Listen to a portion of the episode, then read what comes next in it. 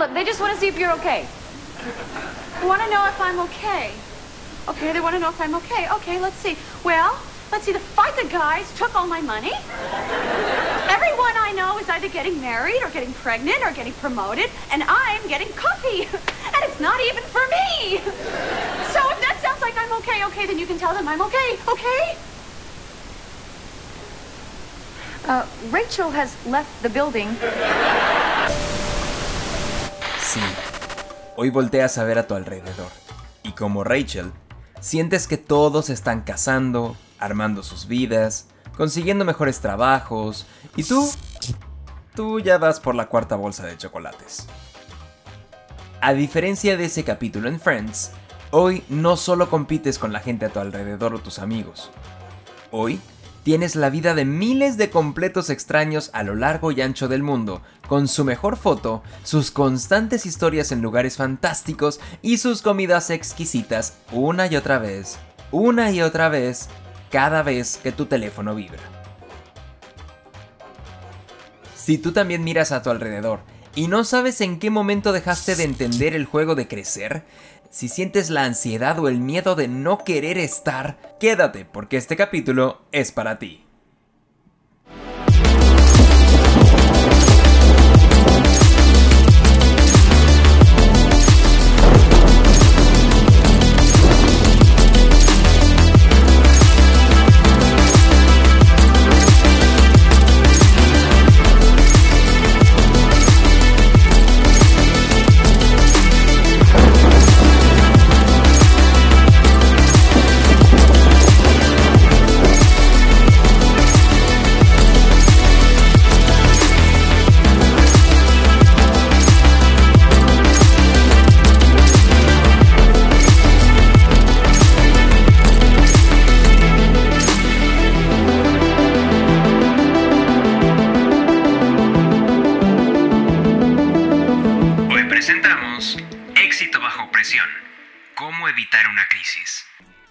Tenemos que hablar, un espacio para hablar de nuestros miedos y nuestra salud mental. Antes de empezar es necesario hacer, como siempre, una aclaración muy importante. El conductor de este programa, es decir, yo, no es psicólogo ni terapeuta certificado. Sin embargo, toda la información presentada en este programa está bien documentada en fuentes oficiales, artículos científicos o tomado de las palabras de especialistas y profesionales en el área. Todas las fuentes estarán en la descripción de cada capítulo. Y ahora sí les voy a contar una cosa. La verdad es que este capítulo casi no ve la luz del día. Porque fue bien difícil organizarme el fin de semana para preparar todo lo que se tiene que preparar para un capítulo. Yo me dije, el sábado me voy a dedicar a esto, nada más a esto y únicamente a esto. Y no me fui a la playa, no salí con amigos, no hice básicamente nada y me autocastigué frente a la computadora tratando de resolver mi existencia. Y en mi cabeza solo giraba una frase que dice, si quieres lo que pocos tienen, tienes que hacer lo que pocos hacen. Y yo ni sé si quiero lo que pocos tienen, ni sé si hago lo que pocos hacen, lo único que sé es que estaba yo hasta el huevo porque no podía avanzar. Al día siguiente me sentí doblemente frustrado porque ni avancé, ni disfruté mi fin de semana y aquí estoy, sin saber ni para dónde moverme, ni qué hacer, ni cómo jugar este juego de ser adulto. Así que para hablar de ello y de todos estos estándares ridículos que nos llegamos a poner en la cabeza de lo que se supone que tenemos que lograr, que ser, que hacer para todos los demás y para tenernos contentos, me acompaña el día de hoy Gustavo Perdomo, médico psiquiatra y profesor de la Universidad de los Andes. Muchísimas gracias por estar con nosotros. Gustavo, ¿cómo estás?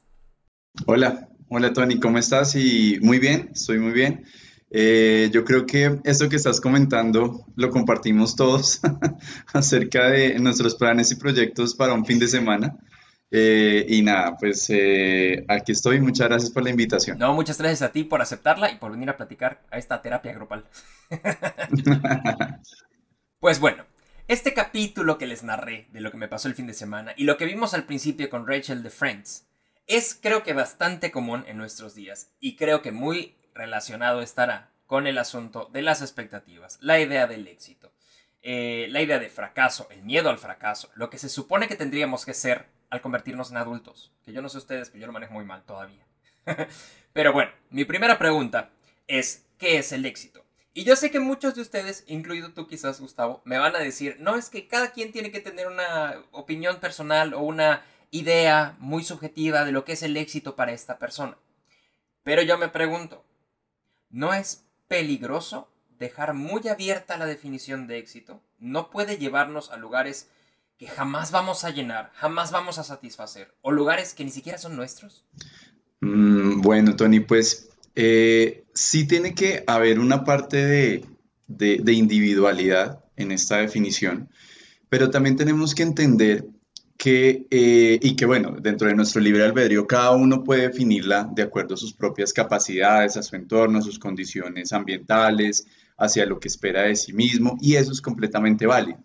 La situación es cuando de pronto nosotros creemos que estamos tomando una definición basada en una individualidad y lo que está sucediendo es que estamos tomando esa definición falsamente de algo que se nos ha impuesto o de algo que está como, como, como, como impreso de, de manera inconsciente en nuestras mentes y en nuestras almas. Yo creo que no es peligroso, sin embargo, lo peligroso es cuando creemos que es algo muy propio y creemos que es el deber ser cuando es algo que ni siquiera ha pasado por el filtro de lo propio, de la, de la individualidad única, del preguntarse a uno qué soy, qué quiero y para dónde voy. Entonces, y creo que eso es algo en lo que, en lo, que debemos enfocarnos un poco, porque desafortunadamente pareciera que la, que la definición de éxito es algo que se construye a nivel social y es algo que en muchas ocasiones se aleja de lo que uno mismo quiere o de lo que uno mismo espera de uno mismo o de lo que eh, uno tasaría como, como, como, lo que está bien o lo que está mal o hacia dónde debo ir. Entonces creo que la, la discusión tenemos que enfocarla de, una manera diferente para que no sea peligrosa, como lo dices tú. No, claro, porque a lo que voy, he conocido un montón de gente que me dirá, ah, es que yo quiero ser millonario, es que yo quiero tres casas, o yo quiero eh, viajar al Himalaya, no lo sé.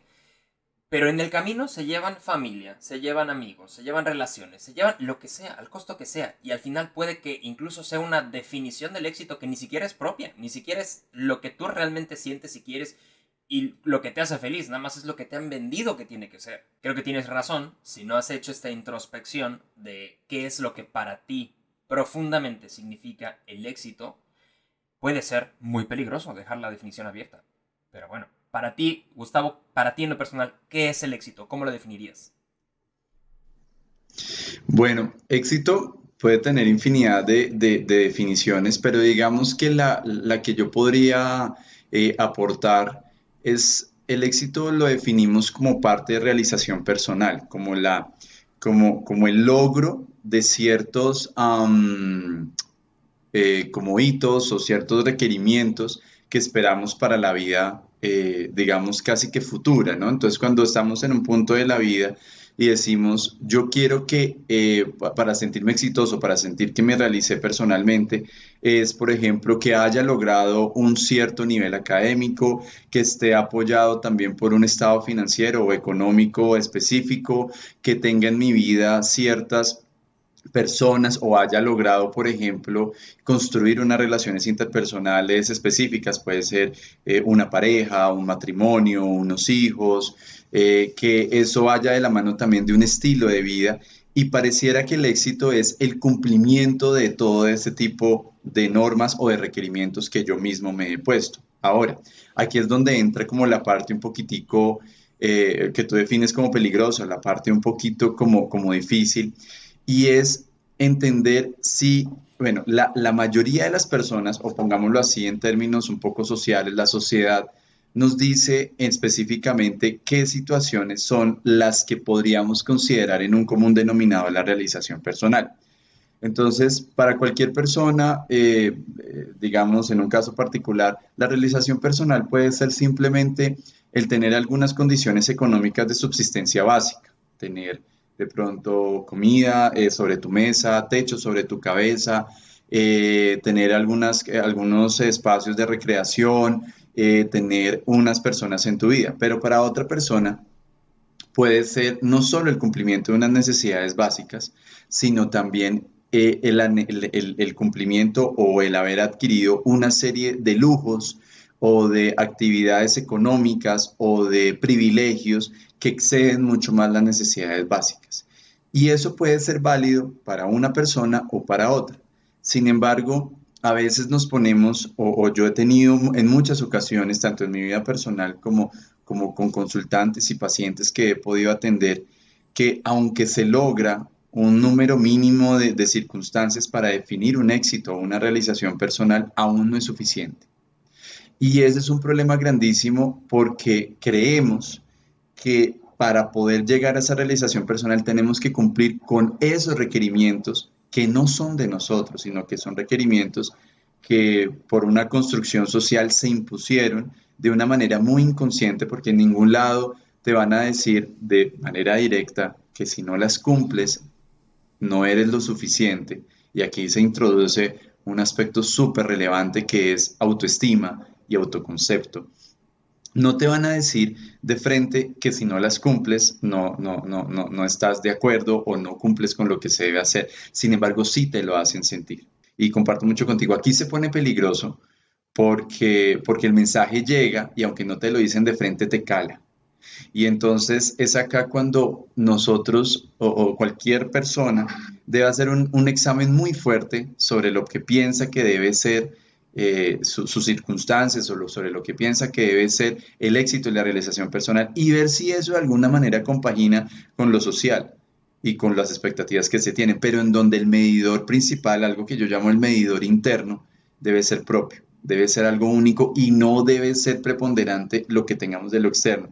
Eh, aquí también tenemos que tener la salvedad, Tony, que, que, que un medidor también se nutre de lo externo, o sea, no podemos ser un poquitico como, como, como eh, vivir en un cuento de hadas, de decir que lo que, lo, que lo que nos digan los demás no importa. No, sí importa. Somos seres sociales, somos seres que también nos nutrimos de un entorno social y de otras personas que nos dicen si algo está bien o mal. No tiene nada de malo, solo que debemos tener un balance, ¿sí? Y en este balance debe primar un poco más ese medidor interno de lo que yo creo que es mi realización personal y debo tener en cuenta en algo ese entorno social, lo externo, el, país en el que vivo, eh, las características de la sociedad en la que me muevo, eh, todo esto, pero que siempre ese medidor interno debe primar un poco más que el resto. ¿Tú crees que se puede desligar la parte económica de la idea de éxito? Porque podría yo pensar que es un privilegio el decir, ah, es que yo quiero considerar como éxito mi parte espiritual o cualquier otra cosa Claro, porque tienes comida en la mesa, porque no te ha faltado un techo, pero si no tienes eso, la idea de lo económico creo que es la primera que te viene a la cabeza y yo no sé si haya habido, no sé, algún lugar en el mundo, algún estudio, alguna época en la que el factor económico pueda desvincularse por completo o haya sido percibido como no necesario. O sea, el éxito en algún momento fue otra cosa muy distinta a lo que vemos hoy, que tiene mucho que ver con la parte económica. ¿Existe esto? Eh, ¿Qué relación hay entre la parte económica necesariamente para sentirnos exitosos? Eh, yo creo que es muy escaso que no, lo, que no lo podamos encontrar porque desafortunadamente nos movemos en un mundo regido por un capitalismo en donde se nos educa que entre más bienes materiales, entre más capacidad económica, libertad financiera, más te estás realizando personalmente. Eh, más que estudios o más, yo te, te podría contar de casos, casos de personas particulares, casos muy específicos, en los cuales son personas que después de un ejercicio de mucha introspección han logrado entender o han logrado definir que la parte financiera o económica de sus vidas no es algo que perciban de pronto como la realización personal. Por ejemplo, hay personas, eh, y tengo un caso muy particular de, artistas, eh, cuya realización personal es poder llevar a cabo sus obras, más no eso no va de la mano de una parte económica o de una de amasar una fortuna, una fama a nivel social o algo así. Eh, Obviamente a esto tenemos que ponerle también una connotación muy clara en donde al menos tienen que estar em, de pronto eh, como, como superpuestas algún tipo de actividad económica o de, o de subsistencia específica que nos permita saber si sí o si no estamos en la capacidad de poder cumplir con lo que es necesario para nosotros. ¿A qué me refiero con esto? Que tengamos, como te dije, comida sobre la mesa y un techo sobre tu cabeza. Creo que es difícil poder definir estas, estas situaciones de, éxito y de realización personal si lo mínimo no está cubierto. Entonces, sí incide un montón, sí, incluso para las personas en donde lo económico no es algo completamente necesario o no hace parte de su medidor interno, lo mínimo debe estar cubierto. Y entonces eso también nos pone en un trasfondo incluso sociopolítico a nivel mundial, en donde, en donde eh, si, lo, si lo mínimo no está cubierto, en lo, pues nosotros, eh, yo soy de un país latinoamericano de un ingreso que según las organizaciones internacionales es de bajo medio ingreso per, por, persona. entonces eso también nos pone en una connotación en la que debemos eh, entender que para tener un éxito o para sentir que realmente tengo un éxito, tengo que tener unas condiciones básicas. Y esto tiene que, verse la mano. No podemos ser, como te digo, pensar en un cuento de hadas en donde lo económico no importa. No, sí importa. Y, desafortunadamente estamos regidos en muchos aspectos por eso. Y de, pronto el verdadero ejercicio personal, eh, el verdadero ejercicio considerado hacia uno mismo, es yo poder definir hasta qué punto voy a dejar que eso económico prime sobre lo que es mi vida y sobre lo que es mi realización personal y sobre, el, y sobre lo que es la percepción de éxito de, de, aquí en adelante. Entonces sí importa, no lo podemos desconocer, pero el ejercicio interno de cada uno está en definir hasta dónde dejo llegar eso. Y sí, porque tú podrías pensar, ah, no, pues es que yo quiero ser TikToker o quiero ser algo de Internet y que no me importe si entra o no entra dinero. Bueno, pues este programa no existiría si al menos no tuviera ese piso parejo, esa, ese techo, esa comida, que es lo que dices, eh, porque, porque ustedes crean, creerán que está muy fácil este asunto y que, ah, el niño es rico y hace súper... No, no, no. O sea, la mensualidad del programa con el que se graba es un súper, pero, pero no me falta el súper. Que digo, aquí nadie está viviendo con dólares en el aire para tirar. No, no, no, para nada. Pero al menos no me falta la comida, no me falta el techo. puedo estar a raya como buen artista, pero no, no estoy muriéndome de hambre. Si me estuviera yo muriendo de hambre, seguramente este programa no existiría. O sea, no hay forma. Y no les voy a negar, también pasa que hay veces que digo, ay, chinga, lo estoy haciendo bien. qué, qué, estoy haciendo? ¿Para qué estoy haciendo esto? Y si guardo ese dinero mejor y no, no lo gasto en esto. Porque, pues, sí, un poquito da miedo. Pero cuando tienes esa seguridad, no importa si vas a ir a lavar baños, me da lo mismo. Pero estoy haciendo esta parte que me conecta con esta sensación de éxito personal, que es hacer esto, hablar de estos temas, hacer lo que me gusta, mis videos y demás. Pero al mismo tiempo, es porque tengo el privilegio de tener esta base pareja. Y me preocupa mucho que cada vez hay más gente que puede acceder a un teléfono celular. Ese no es el problema. Eh, que puede acceder a, una red de internet, ese no es el problema, al contrario, eso es muy muy bueno, porque cada vez son más accesibles, más económicos, o hay parques públicos en donde pueden conectarse a internet. Lo que me preocupa es que hay gente que se para en la cámara o en el teléfono a decir que esta es la realidad y este es el éxito y que está al acceso de todos. Y me preocupa porque esta misma gente que a lo mejor está yendo a un parque público a conectarse a internet, a lo mejor no tiene ese piso parejo a lo mejor no tiene esos recursos y no los va a tener. Y si no somos conscientes del privilegio que tenemos y si no lo decimos, si no, si no lo hacemos saber, es muy fácil que te confundas y es muy fácil que pienses, ah, pues es que si ellos pudieron, yo puedo, porque ese es el mensaje. Échale ganitas, si yo pude, tú puedes, si no lo estás logrando es porque no te está rajando la madre lo suficiente, eh, tienes que poder, eh, invierte tu dinero, vamos a vender cosas por internet y tal y tal. Y, es bien fácil y es para todo el mundo y no, no es cierto, no es cierto, pero si no somos conscientes de lo que tenemos, de, la oportunidad y el privilegio que tenemos, no lo comunicamos de esa forma, que repito, pero se los juro que aquí yo no soy rico ni mucho menos, es un esfuerzo, pero tengo comida y tengo techo, y eso es un privilegio.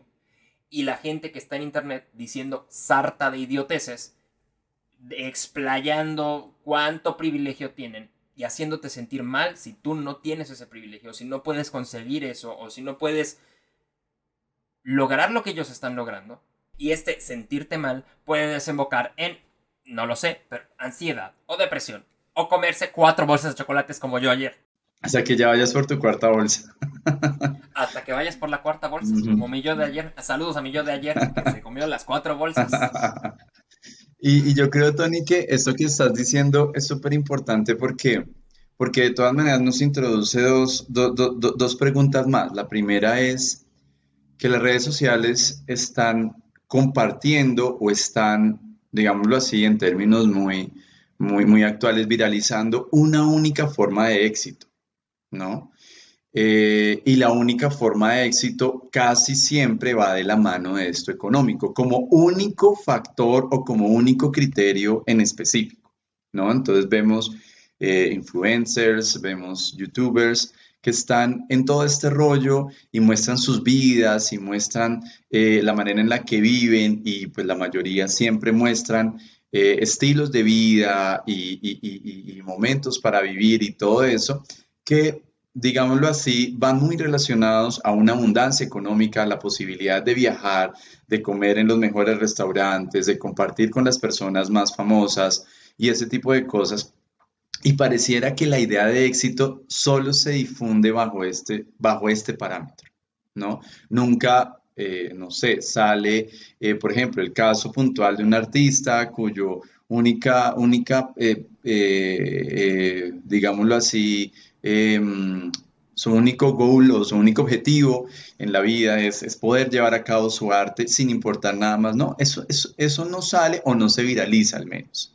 O esa felicidad en eso se viraliza muy poco o simplemente no es visible para el resto del mundo. Entonces estamos, estamos puntualmente eh, compartiendo y aumentando la idea de que la única forma de éxito es esta. Eso como primera circunstancia.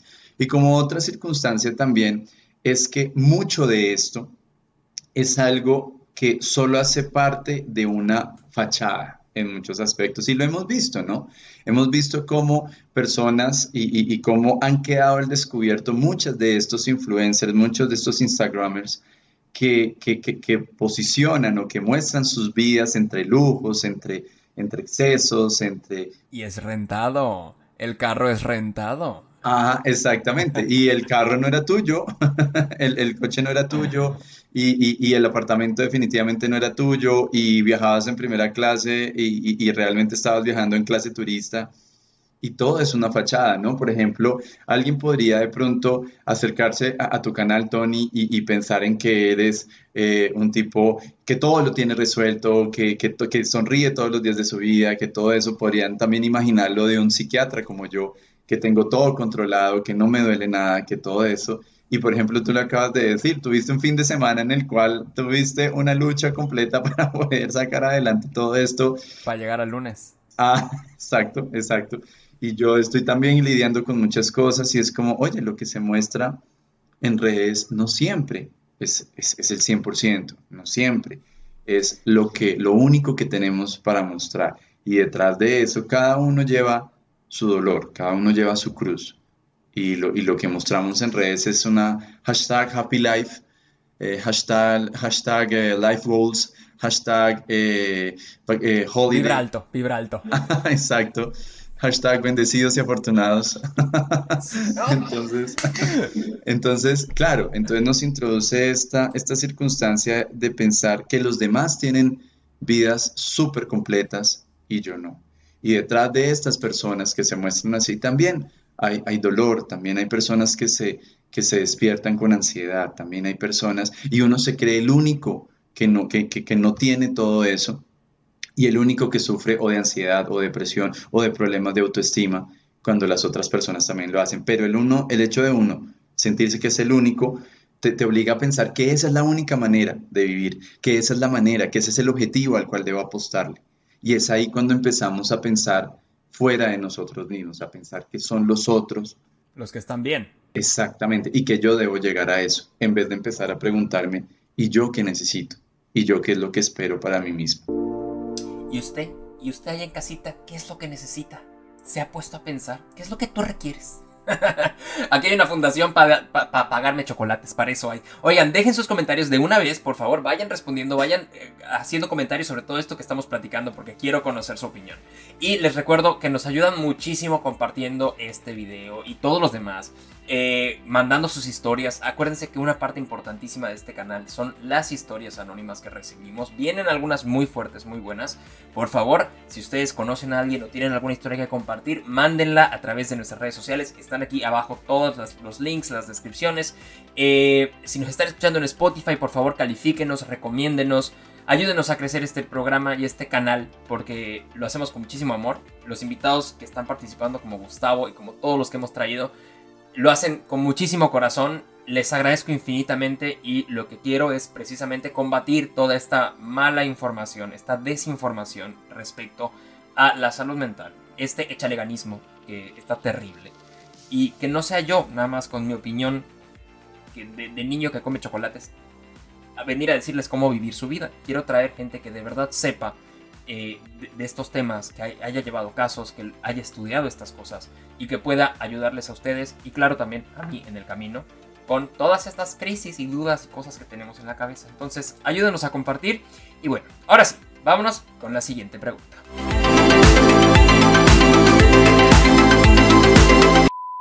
Pues bueno, continuamos. Parte de lo que decías, Gus, es que estamos muy expuestos en Internet toda esta sobreexposición a que la vida de todos los demás es perfecta. Yo no sé cuánto les afecta a ustedes. A mí realmente me, hace daño. O sea, yo sí identifico cómo mi ansiedad empieza a subir. Y me empiezo a, sentir muy mal y tengo pensamientos horribles durante todo el día. Cuando veo que todos los demás están muy bien y yo a las 7 de la mañana amanecí en piltrafa, como un poco estoy hoy, por ejemplo.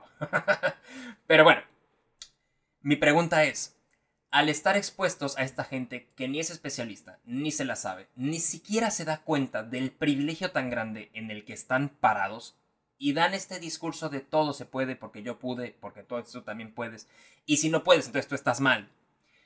Y así como este mensaje, cualquier otro mensaje de que si no estás, formas parte de este grupo, estás mal, si no vendes esta cosa, estás mal, si no vas a este lugar, estás mal, si no tienes este cuerpo, estás mal, si no tienes tal cosa, estás mal.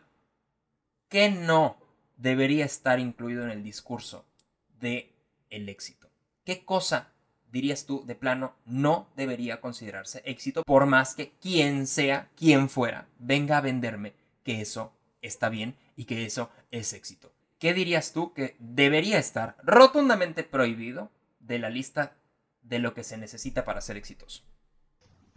Uy, Tony, súper, súper, súper compleja la pregunta, ¿sabes? Porque porque digamos aquí entramos a entender un poco que, e, es como si dijéramos qué puede pensar alguien o qué puede decidir alguien y qué no lo puede hacer. Partamos de un principio de libre albedrío, ¿no? Si tu éxito es comprarte cinco bagels y comértelos todos los días, cualquier persona podría decirte, oye Tony, pero al cabo de un año estarás con un sobrepeso y entonces y tendrás enfermedades y diabetes e hipertensión y todo eso.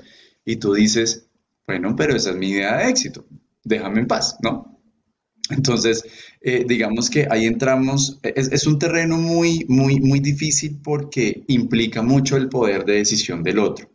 Sin embargo, como norma general, uno podría decir que el éxito no te cobre la vida que el éxito no te cueste la vida, que el éxito no te cueste um, el, dejar de lado tiempo para ti, que el éxito no te cueste dejar de lado personas que son importantes para ti, que el éxito no implique traicionar tus principios, que el éxito no implique que hagas cosas que no quieres hacer, o el éxito no implique que tengas que, coercitivamente hacer cosas para las cuales no estás capacitado o simplemente no las compartes como principio de vida, ¿sí?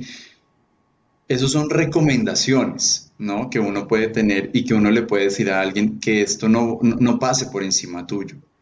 Pero decirle a alguien que puede y que no puede considerar como éxito es algo que de pronto va un poco más allá de la competencia de cada persona. Como te digo, si tú dices, voy a comer los cinco bagels todos los días, pues te podemos decir, te podemos, Tony está subiendo de peso, Tony, tienes diabetes, Tony, ve, haz ejercicios y te quieres comer los cinco bagels, Tony, haz esto, pero igual si esa es tu idea de éxito y comiéndote los cinco bagels, sabiendo que hay unas repercusiones de eso, con eso estás feliz, bueno, pues lo aceptamos, pero estamos ahí para decirte, Tony, cuídate por favor, eh, haz esto, haz esto otro.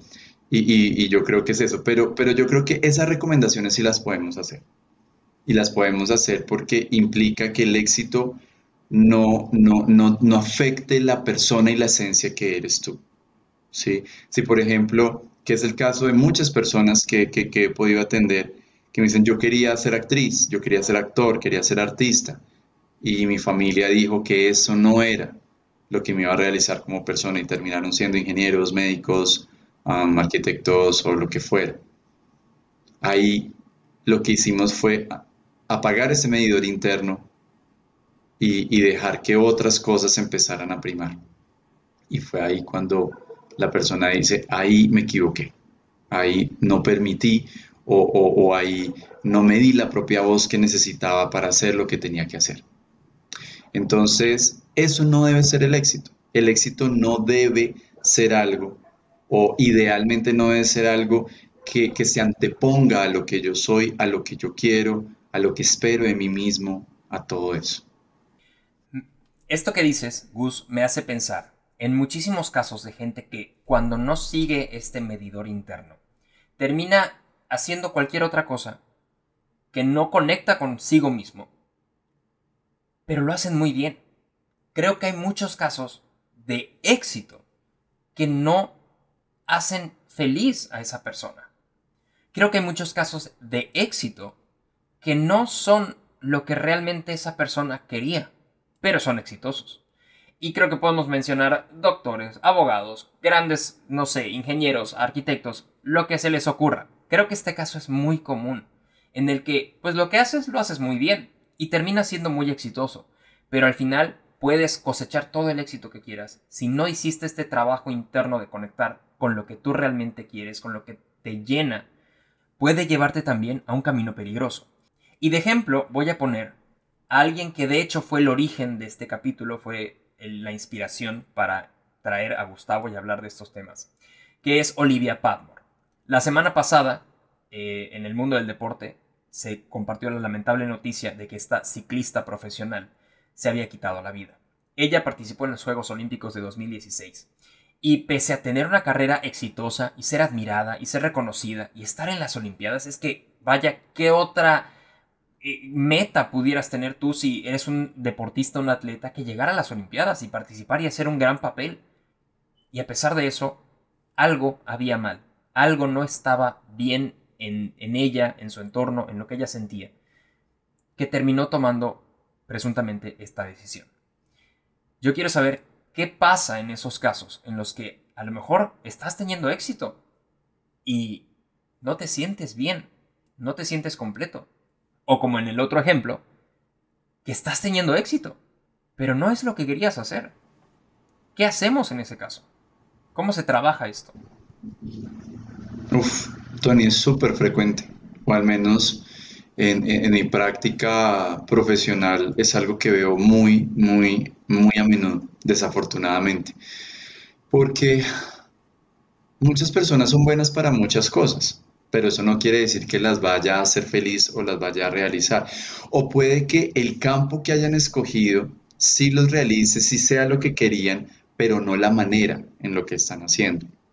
Y digamos en el caso de Olivia, que es un caso que, he tratado un poquito de hacer algo de, investigación, a ver qué, más allá de los tabloides y de, las, la, prensa y, sus, y em, de pronto sus titulares algo rápidos eh, en todo esto, es entender que, que sobre todo por ejemplo, el camino, haciendo conjeturas, ¿no? El camino de Olivia pudo haber sido el camino que la realizaba, que le, que le permitía sentirse tranquila y satisfecha consigo misma. Pero esto ha develado muchas, muchas situaciones a nivel de la salud mental de los deportistas y la presión a la que se ven enfrentados, que hace que el, el, el hacer su trabajo y el hacer lo que los llena ya no, los, ya no los les da felicidad porque están bajo una presión terrible, porque de pronto les hacen sentir que si no ganan o que si no son los mejores no sirven.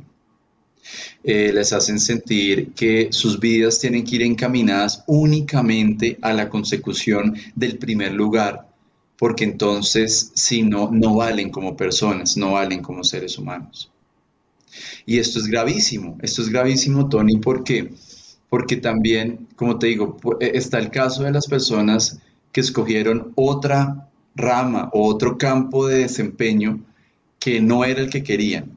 Pero está el caso de las personas que sí escogieron el campo que querían, pero desafortunadamente por condiciones ajenas a ellos mismos, terminan odiando y terminan siendo completamente infelices en lo que un día amaron.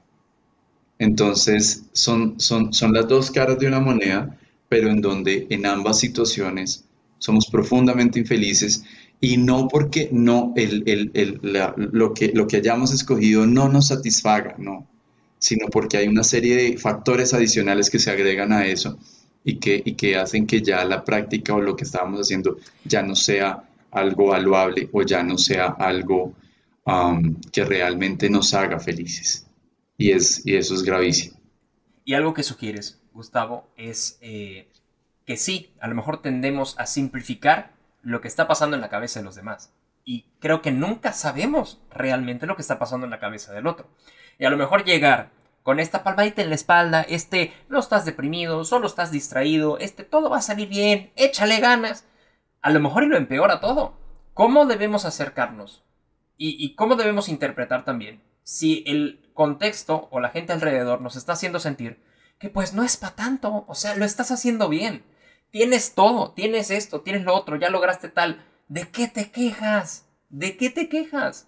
¿Qué efecto tiene esta sobresimplificación o falta de reconocimiento a lo mejor de lo que estás sintiendo tú como de lo que está sintiendo otra persona, porque igual nosotros cometemos la misma falta quizás? ¿Qué efecto tiene en nuestra salud mental?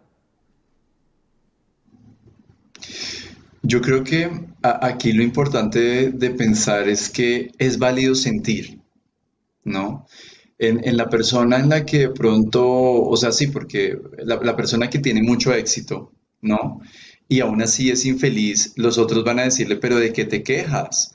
Si tienes eh, todo, si tienes el, el superpuesto en la firma de abogados o o eh, estás capitalizando un ingreso económico grandísimo, o tienes la fama y tienes la fortuna y todo el mundo te conoce, ¿de qué te quejas?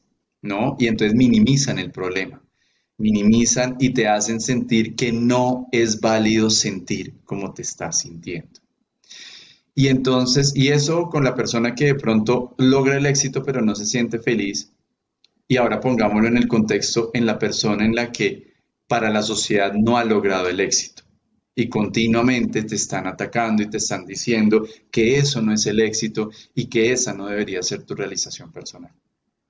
Aquí lo importante es entender que es válido sentir como uno se siente. Es válido eh, eh, percibir las cosas y tener una propia interpretación de las cosas, a pesar de que esa no sea compartida por los otros. Y bajo ese parámetro no solo es una idea de respeto, sino es una idea de diversidad. Es una idea de el otro puede pensar diferente a mí y está bien.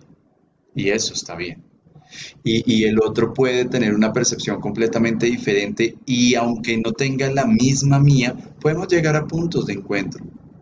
Podemos, podemos decir, oye, para mí es esto, para ti es esto, ok, nos encontramos aquí en la mitad, sin negar sin invalidar, sin decir que lo del otro no importa. Entonces, eh, yo, creo que es, es acercarse con un profundo respeto, con una profunda eh, admiración por la diferencia, que la, diferencia construye, no destruye. Cuando podemos entender que la diferencia no me ataca, que el, que el que piensa diferente a mí no es una amenaza para mí, sino que entre los dos podemos construir.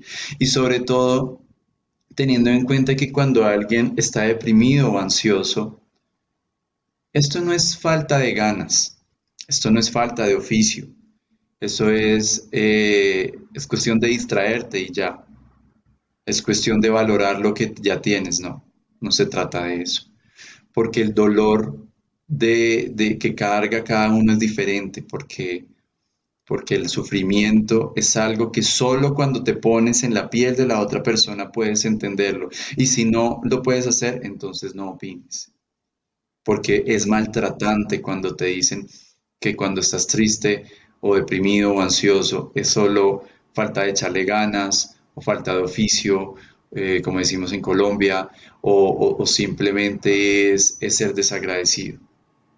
Entonces, es empezar a pensar que, como el otro lo siente es válido y que no somos nadie para opinar sobre la realidad de la otra persona. Que solo si la otra persona pide nuestra opinión podemos emitir algún tipo de concepto, pero siempre respetando cómo se puede sentir eso en la otra persona. Y ahora pienso en todos esos amigos, que tengo un montón, que pues por la situación, por la pandemia, por la crisis, por el contexto, por lo que quieras, siguen viviendo con familia, con papás, con quien sea. Y a veces ni te dicen los papás, nada más te ven. Pero ya como te ven, ya sabes qué están pensando. Y estarán pensando, ¿y tú para cuándo? ¿Tú para cuándo te vas a mover? ¿Y cuándo vas a ser productivo? ¿Y por qué no estás trabajando? ¿Y en eso que trabajas, cuándo te va a dejar dinero? ¿Y por qué estás haciendo esto y no estás haciendo lo otro? Entonces, ¿cómo evitar que esta presión de la familia, que creo, creo yo que es una de, las, eh, de los grupos sociales más importantes en la vida, la familia y lo que piense la familia de ti. ¿Cómo evitar que esta presión que, ejercen con palabras, con comentarios, con, con discusiones, con miradas, te lleve a un camino equivocado? ¿Qué hacer? ¿Cómo enfrentar esta presión de, de alguien tan importante como tu familia para irte por un camino que no quieres? O para dejar de hacer algo que se ve bien, pero que no te está llenando. ¿Qué hacer? ¿Qué le diríamos a esta gente? A estos amigos. Saludos, Mau. no es cierto, a todos. Wow, Tony, esto, esto yo creo que, bueno, y tú como, como, como, como hermano latinoamericano, para todas las personas latinoamericanas que nos escuchan y que nos ven, a nosotros, y bueno, un poco más, o sea, yo creo que todo el mundo occidental, se nos ha enseñado que uno vale por lo que hace.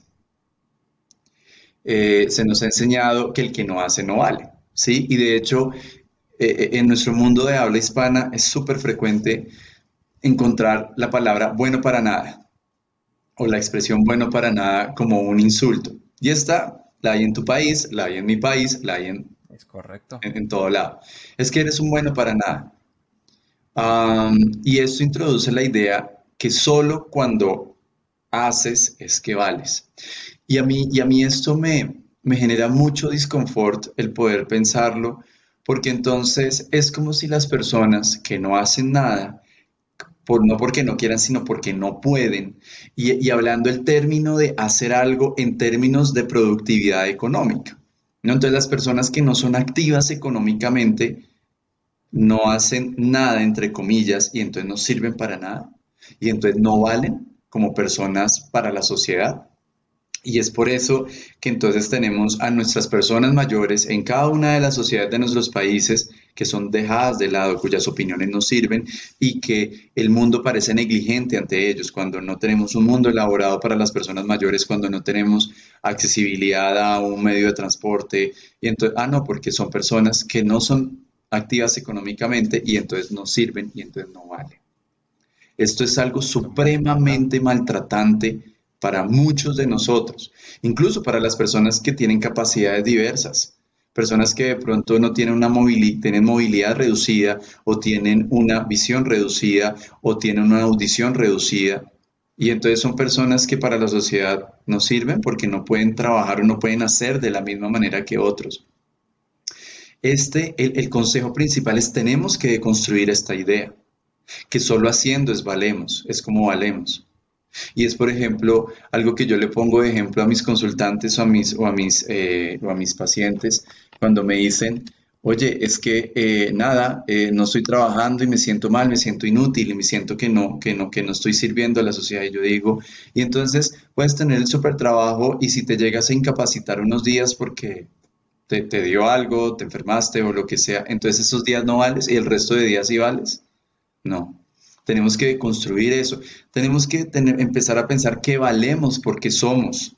Valer por el ser y no por el hacer. Merecemos independientemente que hagamos o que no hagamos. Merecemos cuidado, afecto, cariño, aun cuando no estemos haciendo nada. Merecemos respeto, apoyo y comprensión, aun cuando no seamos activos económicamente o a los ojos de la sociedad no seamos productivos. Seguimos valiendo y seguimos mereciendo cosas, amor, cariño y respeto a pesar de que no hagamos. Y creo que ese es la mayor, el, mayor, el mayor cambio que podemos hacer ante una sociedad que nos exige hacer para poder ser valiosos. No sé si te ha pasado a ti o cuánta gente de la que nos esté viendo o escuchando le ha pasado, pero de repente yo me estoy, estoy durmiendo, o sea, estoy un sábado, por ejemplo, acostado, haciendo nada, y no puedo conmigo. O sea, me siento tan mal de no estar haciendo nada, porque se supone que tendría que estar haciendo algo. No sé si a ti te pasa. Y, quisiera saber tu respuesta, porque también está esta idea, como mencionabas hace un momento al principio del programa, que ah, pues es que estudio psiquiatría o psicología, ellos ya la tienen resuelta, ¿no es cierto? Creo. No, de acuerdo, somos los que menos la tenemos resuelta. Sí, es, esa idea que, se vende, ¿no? Y, lo que uno asume del otro. Y lo que aquí estamos tú y yo charlando, riéndonos, pero, pero no sé, yo puedo tener, apenas terminemos este, e, e, esta, esta actividad, yo puedo tener un, un, un super rollo que resolver en mi vida ¿no? Y, es como esta idea de asumir que el otro está súper bien y yo soy el que estoy mal, yo soy el que la sufro, yo soy el que estoy triste, yo soy el que no puedo conmigo mismo. Y, yo creo que esto que, que, tú, que tú hablas de, de, tu sábado, te castigas porque estás haciendo nada, porque estás simplemente descansando. Y tu mente empieza a producir, Tony, deberías estar haciendo algo. Tony, deberías eh, pararte y hacer ese pendiente que tienes y es como, no, Tony, te puedes tomar una tarde libre para descansar, para no hacer nada, para cuidar de ti mismo, para prepararte algo rico de comer, para salir y, e ir a ese sitio al que tanto quieres ir y no has podido ir por falta de tiempo. o simplemente te puedes quedar en cama comiéndote un helado y viendo Netflix y eso también está bien. Sé que mucha gente va a ser muy feliz con ese comentario. Por, por favor, váyanse a comprar un helado y a meterse a la cama a ver Netflix todo el día si tienen chance. Háganlo. Ustedes que pueden. Y miren, yo si puedo voy a cancelar mi trabajo hoy. O sea, hoy, hoy no se hace nada. Hoy me voy por mi helado y me voy a poner a ver Netflix todo el día. Oigan, hay muchísimas cosas más de qué hablar. Les prometo que vamos a tener a Gustavo otra vez en el programa para hablar de depresión y hablar de ansiedad y cómo diferenciar estos términos y qué son cada uno, porque no es lo mismo, ay, me siento un poco nervioso, es que me sudan las manos, es que, y ya, entonces tengo ansiedad. No, no, no, eso, o sea, son cosas muy complejas que creo que hay que hablar mucho para entender. Desde luego yo tampoco las entiendo, y yo también uso los términos como muy fácil, no, es que estoy deprimido, no, no, no es cierto. O sea, hay, hay cosas que son clínicas y que hay que saber para saber identificarlas en tu vida, en los demás, para saber cómo dar una mano, cómo ayudar o cómo ayudarte si tú estás pasando por esta situación. Y por favor, si ustedes son usuarios de cualquier red social, incluido, pues, deberían, ¿no? Porque pues están viendo esto o están escuchándonos en algún lado, en alguna red habrán de estar.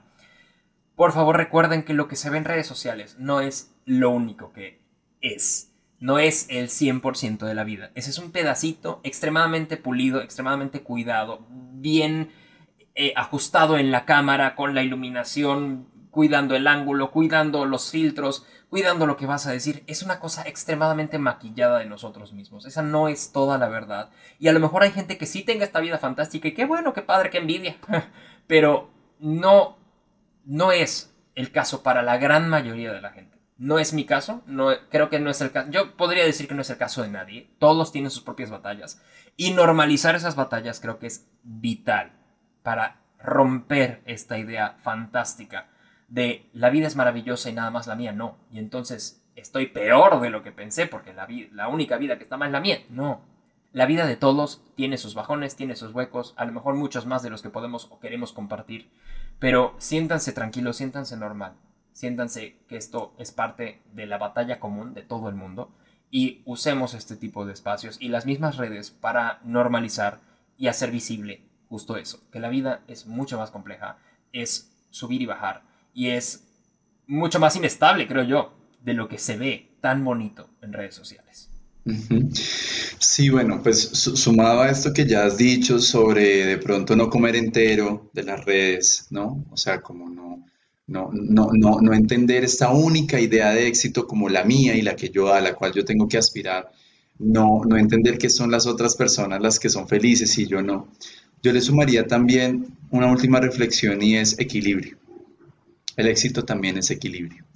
El éxito también es entender que, que, yo tengo diferentes facetas, que tengo que contemplar una idea de satisfacción personal a nivel personal, a nivel de trabajo, a nivel económico también, a nivel de amigos, de recreación, de todo eso, de hobbies, de todo eso, y que todo es un equilibrio. Y que tenemos que tener un equilibrio también. La otra idea de equilibrio es entenderla como, ok, escucho lo que dice mi entorno, lo que dice la sociedad, lo que, lo que, lo que los otros tienen para aportarme, pero también tengo mi medidor interno. Y soy capaz de decir hasta qué punto llego yo con todo esto, hasta qué punto eso que me están diciendo que es el éxito lo es para mí. Preguntarme, decirme, ¿y yo qué quiero? ¿Y yo qué espero? ¿Y cuáles son mis expectativas de mí mismo? Por ejemplo, esto, uff, a nivel, no hemos hablado y es un tema interesantísimo pensar en el cuerpo, en la idea de cuerpo. ¿No? Entonces, siempre vemos Instagram y vemos estos super cuerpos, personas fit, eh, haciendo sus super ejercicios, y pensamos que esa es la idea de éxito a nivel del cuerpo. Y decimos, ¿y qué tal si tal vez solo puedo hacer ejercicio un par de veces por semana y aunque no me vea así, sentirme saludable y estar saludable? ¿Qué tal si esa es mi idea de éxito? ¿Qué tal si ese es mi medidor interno? Para, para poder entender todo y esto. Aprender a estar bien con Exactamente. Y dejar el body shaming y, dejar otro tipo de prácticas súper, súper, súper nocivas y perjudiciales para, para eso que somos nosotros. Entonces se trata de equilibrio, se trata de que podamos considerar de un lado y del otro qué es, qué es lo que me dicen y qué es lo que me aportan y yo qué quiero y poder entrar, entrar a jugar con ese equilibrio y, verlo como algo dinámico, no como algo estático, ¿no? Hoy puedo pensar esto, pero mañana puedo pensar diferente. Hoy puedo decir, em, hoy quiero esta parte, estoy satisfecho con esto, pero mañana decir, wow, tengo este impulso y quiero esto otro y, estarlo moviendo, pero siempre dentro de unos parámetros, siempre respetando los principios, siempre respetando quién soy. Eso, eso, ese equilibrio creo que es lo que más podemos, podemos, podemos dejar como reflexión final. Pues lo que yo quisiera compartir como reflexión final, y ahí tú dime también qué piensas, es una invitación, es algo que honestamente no tengo idea de cómo hacer o cómo empezar a, comerme, pero eh, creo que lo que tendríamos que hacer o lo que yo quisiera hacer es empezar a ver el éxito en pequeñas dosis, es decir, no tener qué llegar, qué hacer, qué lograr, qué ser para sentirme exitoso, sino anoche que estaba preparando pues el, guion y toda esta plática, pensaba, ¿qué pasaría si realmente todos los días considerara pequeñas cosas como éxitos, o sea, pequeños, ay, tuve éxito, dejar de medir el éxito en grandes, sino en cosas pequeñas. Hoy limpié mi casa, eso es un éxito, pero celebrarlo como si fuera un éxito. Hoy logré hacer tal y tal pendiente. Es un éxito. Hoy vi a mis amigos. Es un éxito. Y lo planteo como invitación porque honestamente no es lo que hago. O sea, no, no quiero hablar como, ay, sí, yo soy el señor de Internet que sabe y ya lo resolvió. No, o sea, yo lo tengo al revés. pero me gustaría mucho y creo que me sería muy útil, y ojalá que ustedes también, hacer eso. O sea, pero lograrlo en verdad. Celebrar pequeñas cositas como, como el éxito, como mi éxito personal dejar de medirlo, repito, en una vara o con una regla tan grande, tan inmensa, sino hacerla chiquitita. No sé qué pasaría, no sé qué pasará, lo intentaré, los invito a hacerlo y si ustedes quieren, pues háganlo y me cuentan cómo les fue. ¿Qué piensas tú de eso? Genial. Pienso que es, muy asertivo eh, entenderlo, no solo como, como esos pequeños éxitos del día a día, sino también que esto no es una carrera, ¿no? Eh, no debemos a cierta determinada edad haber logrado cierto número de, cosas o de situaciones en la vida. Eh, para llegar a un punto tenemos que ir en un camino y puede que otros vayan más rápido que nosotros, puede que, puede que otros por condiciones diferentes o privilegios o habilidades que tienen y que de pronto nosotros no tenemos, hayan llegado un poco más rápido. No quiere decir que nosotros estemos mal. No quiere decir que nosotros no, no, no, por no lograrlo al mismo tiempo, estemos retrasados o no sirvamos o seamos unos fracasados. Sino, sino es, el, el, éxito es una idea y la desglosamos con pequeñas cosas, como dices tú, a lo largo del día. Y yo le adiciono un poco más, eh, eh, un, poco, algo un poco más, más, más a esto que dices de, los, de los éxitos del día a día, y es, oye, no olvidemos que ver escuchar, sentir, caminar, poder comer, poder ir al baño, poder hacer muchas cosas, es también un éxito. Y a veces lo damos por sentado.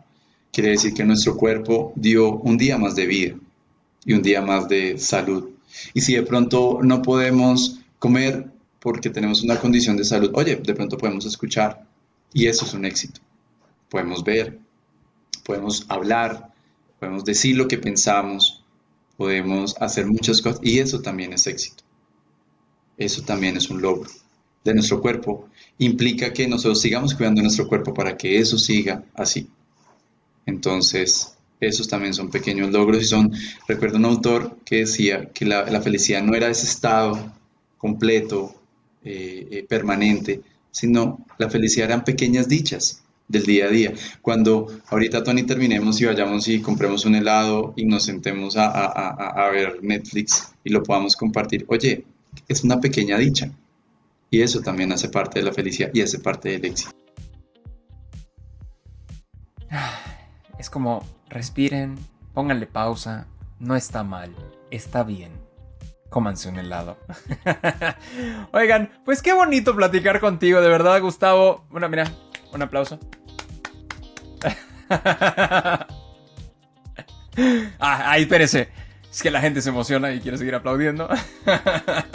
Oigan, pues de verdad, muchísimas gracias, Gustavo. Para quienes eh, tengan la duda o quieran volver a, saber con quién estoy hablando, él es Gustavo Perdomo, eh, médico psiquiatra y profesor de la Universidad de los Andes. De verdad, un placer eh, lo vamos a tener también en pláticas, como les digo, random en redes sociales. Así que pues esténse pendientes de las redes, suscríbanse Tenemos que hablar.